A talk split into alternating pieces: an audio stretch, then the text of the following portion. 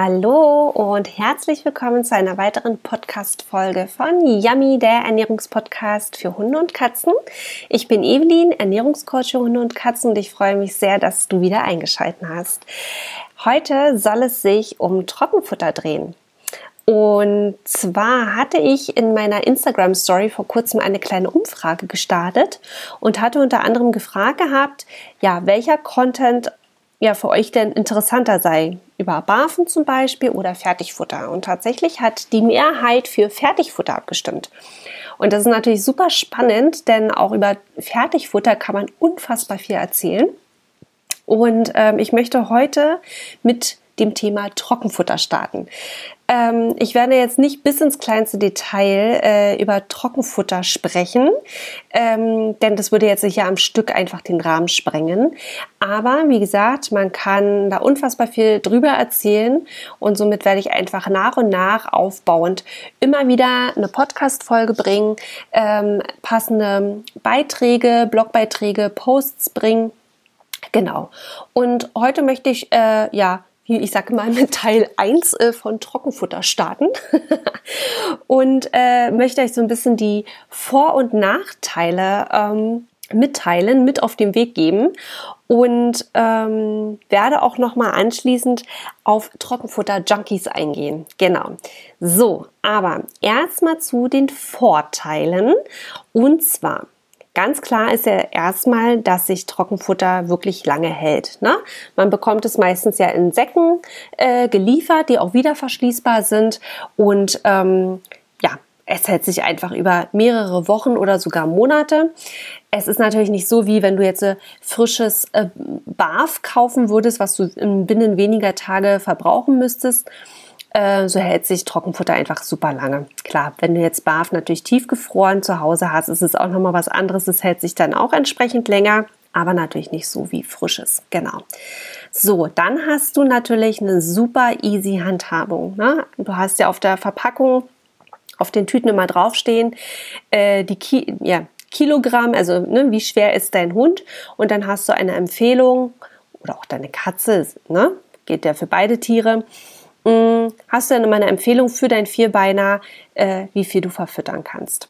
Ähm, ne, da geht man dann einmal mit, einem äh, mit so einem Messbecher in den, äh, in den Sack rein oder mit einer kleinen Schippe, wiegt es einmal ab und dann geht schon ab in den Napf. Jawohl, also völlig easy die Handhabung, absoluter Vorteil. So, und dann gibt es natürlich auch eine riesen Auswahl. Wenn man im Zooladen steht, dann gibt es ja wirklich regaleweise Trockenfutter von diversen Anbietern in diversen ähm, Geschmacksrichtungen, äh, also ne, verschiedene Beutetiere von Huhn, Rind, Lamm, keine Ahnung, ist einmal alles vertreten. Es gibt natürlich Trockenfutter in in der kompletten Preisrange. Ne? Also du kannst es von wirklich super günstig ähm, aus einem Discounter erwerben. Und bis nach oben hin ist eigentlich auch nichts. Äh, ne? Also die Grenzen sind da nicht äh, geschlossen. Mhm, preislich gesehen, also ist auch für jeden etwas dabei, je nach Geldbeutel, genau. Aber wie auch bei jeder anderen Futterart ähm, gibt es natürlich auch Nachteile. Ja? Ähm, ein Nachteil wäre zum Beispiel aufgrund ähm, des Herstellungsverfahrens ähm, beinhaltet Trockenfutter einen sehr hohen Stärke- bzw. Kohlenhydratanteil. Man kann sich das so ein bisschen vorstellen, wie wenn du einen Kuchen backst oder ein Brötchen backst, ein Brot backst, da brauchst du auch immer irgendwie Mehl. ähm, und so ist es im Prinzip bei Trockenfutter auch. Ne? Also irgendwie müssen die Sachen ja auch zusammenbappen, äh, binden und äh, kleine Briketts äh, ergeben. Klar werden die Sachen auch gepresst und ähm, erhitzt und keine Ahnung was, aber ja, irgendwas in der Form brauchst du dennoch da drin. Und ähm, meistens steht ja auch auf den Verpackungen drauf, ist getreidefrei.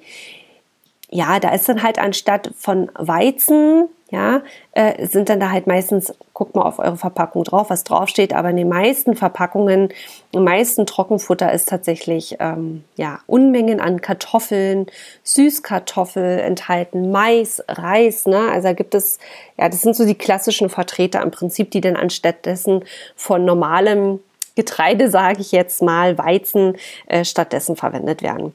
Und hier ist aber einfach das Problem, also klar, für die Verarbeitung, um Trockenfutter herzustellen, ist es gut, sage ich jetzt mal, damit du das überhaupt herstellen kannst. Aber dieser sehr hohe ähm, Stärke- und Kohlenhydra Kohlenhydratanteil geht leider aber auch auf die Hüften, auf die Gesundheit eurer Vierbeiner. So, denn ähm, Katzen brauchen keine Kohlenhydrate, also vor allem nicht in dem Ausmaß, wie es in einem Trockenfutter meistens vertreten ist. Ähm, Katzen zum Beispiel sind absolute Karnivoren. Die brauchen so wenigen Obst, Gemüse, also Ballaststoffanteil ähm, für ihre Verdauung. Also ja, da ist der Kern Fleisch. ja, der Fokus liegt beim Fleisch, beim tierischen Anteil. Hunde können bis zu einem gewissen Grad äh, starke Kohlenhydrate ähm, verarbeiten, aber auch nicht in dem Ausmaß, wie man es eben in einem Trockenfutter meistens wiederfindet. Und ähm, wie gesagt, die Tiere neigen dann bei Trockenfutter meistens tatsächlich zu Übergewicht. Also da muss man sehr, sehr aufpassen. Dann ist eben, das hatte ich auch schon in, meinen vorherigen Pod, in meiner vorherigen Podcast-Folge äh, schon mal erwähnt, auch in meinen letzten Podca äh, Podcast, ja, Blogbeiträgen beziehungsweise äh, ähm, Posts auf Instagram oder Facebook, dass äh, eigentlich ein Trockenfutter für Katzen nicht zu empfehlen sind. Warum? Weil der Feuchtigkeits, der Feuchtigkeitsgehalt mein Gott, ich kann gerade nicht reden, denn der Feuchtigkeitsgehalt ist super gering in einem Trockenfutter. Und ähm, ich hatte schon mal erwähnt gehabt, dass Katzen von Natur aus sehr schlechte Trinker sind. Also sie sind tatsächlich darauf angewiesen, und so ist auch ihre Veranlagung, so sind die einfach gestrickt, dass sie den Großteil ihrer äh, Feuchtigkeit, ihren, äh, ja, um ihren Wasserhaushalt im Balance zu halten, über ihre Ernährung aufnehmen müssen. Und das ist einfach in einem Trockenfutter nicht gegeben. Ja, eine Empfehlung wäre hier für Katzen tatsächlich auf ein hochwertiges Nassfutter zu gehen oder tatsächlich zu barfen. Ähm, wenn ihr auf ein Nassfutter geht, dann achtet darauf, dass mindestens 70 bis 80 Prozent Feuchtigkeitsanteil enthalten ist. Genau. Und ähm, ja, 70, 80 Prozent Feuchtigkeitsanteil wirst du natürlich in einem Trockenfutter so nicht finden. Ähm, hier kann ich euch auf, ähm, auf jeden Fall empfehlen, wenn ihr beim Trockenfutter bleibt, es vorher gut in Wasser einzuweichen.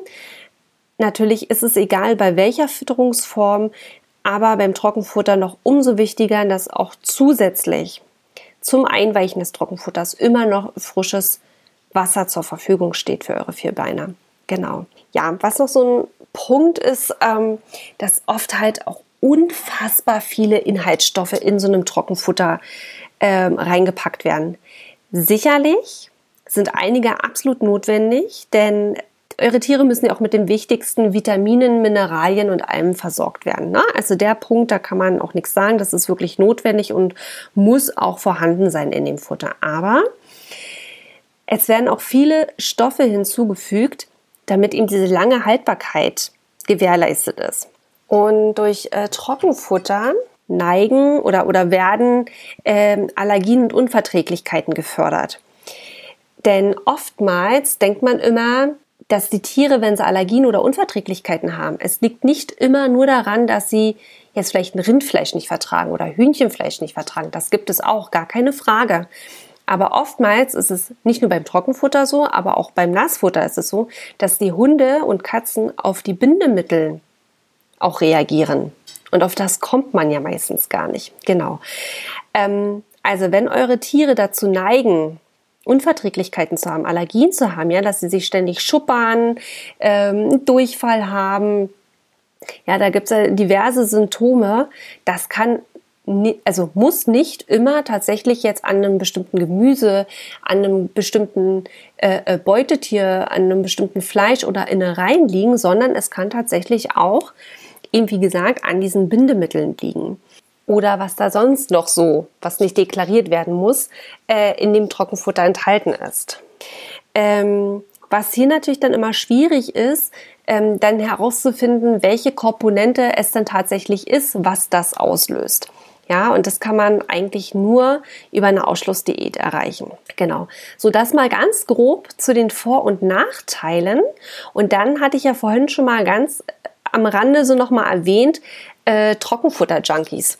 Äh, dazu hatte ich auch schon einen ähm, Blogpost ähm, äh, ja, äh, auf Instagram und Facebook ähm, veröffentlicht.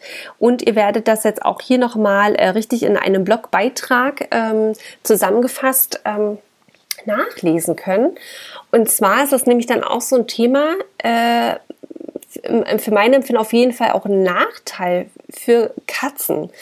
Denn ähm, Katzen haben quasi, ähm, ja, wie soll ich sagen, also der eine oder andere wird vielleicht schon mal die Erfahrung gemacht haben. Ja, die Katze bekommt Trockenfutter und man möchte jetzt seine, ja, also hat auch schon über viele Wochen, Monate oder vielleicht sogar Jahre lang bekommt deine Katze Trockenfutter und jetzt möchtest du gerne auf Barfen oder zum Beispiel ein Nassfutter umsteigen. Und deine Katze sagt sich so, nee, never ever. Kenne ich nicht, fresse ich nicht, ja? und Katzen sind ja da wirklich auch Spezialisten und das ist auch wirklich eine Herausforderung. Nicht unmöglich, aber eine Herausforderung.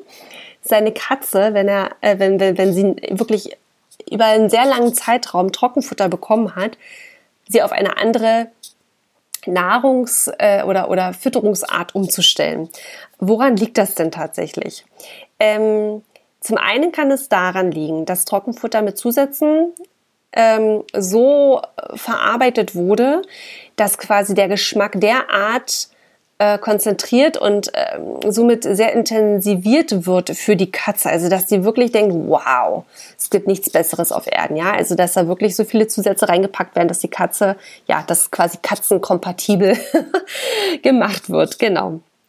So, und Katzen ähm, hegen gerne also man sagt äh, Neophobie und das ist dann tatsächlich so, dass was eine Katze nicht kennt, frisst sie nicht. Ja, und ähm, das macht es dann eben wirklich schwierig. Ne? Also sie sind dann so daran gewöhnt, an, an, an den Geschmack, an die Konsistenz, an den Geruch und damit frisst sie fortan nichts anderes mehr. Also gerade auch wenn Kitten schon, äh, wenn sie von der Mutter weg sind und direkt dann weiter mit Trockenfutter zum Beispiel gefüttert werden, dass, dass sie dann so darauf geprägt sind und die wollen dann nicht weg. Und man muss dann wirklich unfassbar kleinschrittig ähm, die Ernährungsumstellung aufbauen. Ähm, ja, dass die Katze wirklich äh, äh, Zeit hat, sich an die neue Fütterungsform zu gewöhnen. Also da sind die Katzen wirklich kleine Spezies.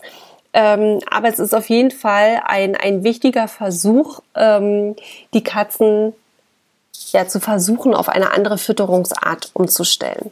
Genau, also in dem Fall der Nassfutter oder Barfen. Also ihr merkt schon, das ist wirklich ein spannendes Thema, Trockenfutter und Fertigfutter im Allgemeinen. Und ähm, ja, ich werde auf jeden Fall nach und nach hier immer weiter darauf eingehen und ähm, euch erläutern, was es da noch alles so zu erfahren gibt in der Welt des Fertigfutters.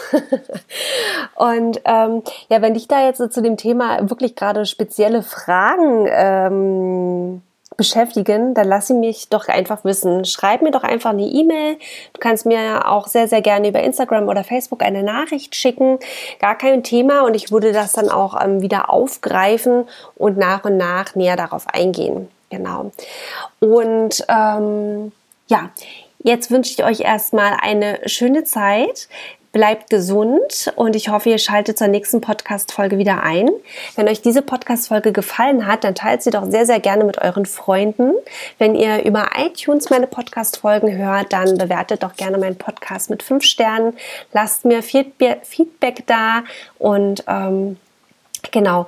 Möchtest du ähm, ein Beratungsgespräch haben? Hast du eher daran Interesse? Dann ist es auch gar kein Problem und nimm gerne Kontakt auf. In welcher Form ist mir egal. Komm über Instagram, über Facebook, geh über meine Webseite. Ansonsten findest du auch in den Shownotes, in den Notizen passend zu dieser Podcast-Folge auch nochmal meine Kontaktdaten. Und ja, dann entlasse ich euch jetzt und freue mich, wenn ihr bald wieder dabei seid. Macht's gut, ihr Lieben!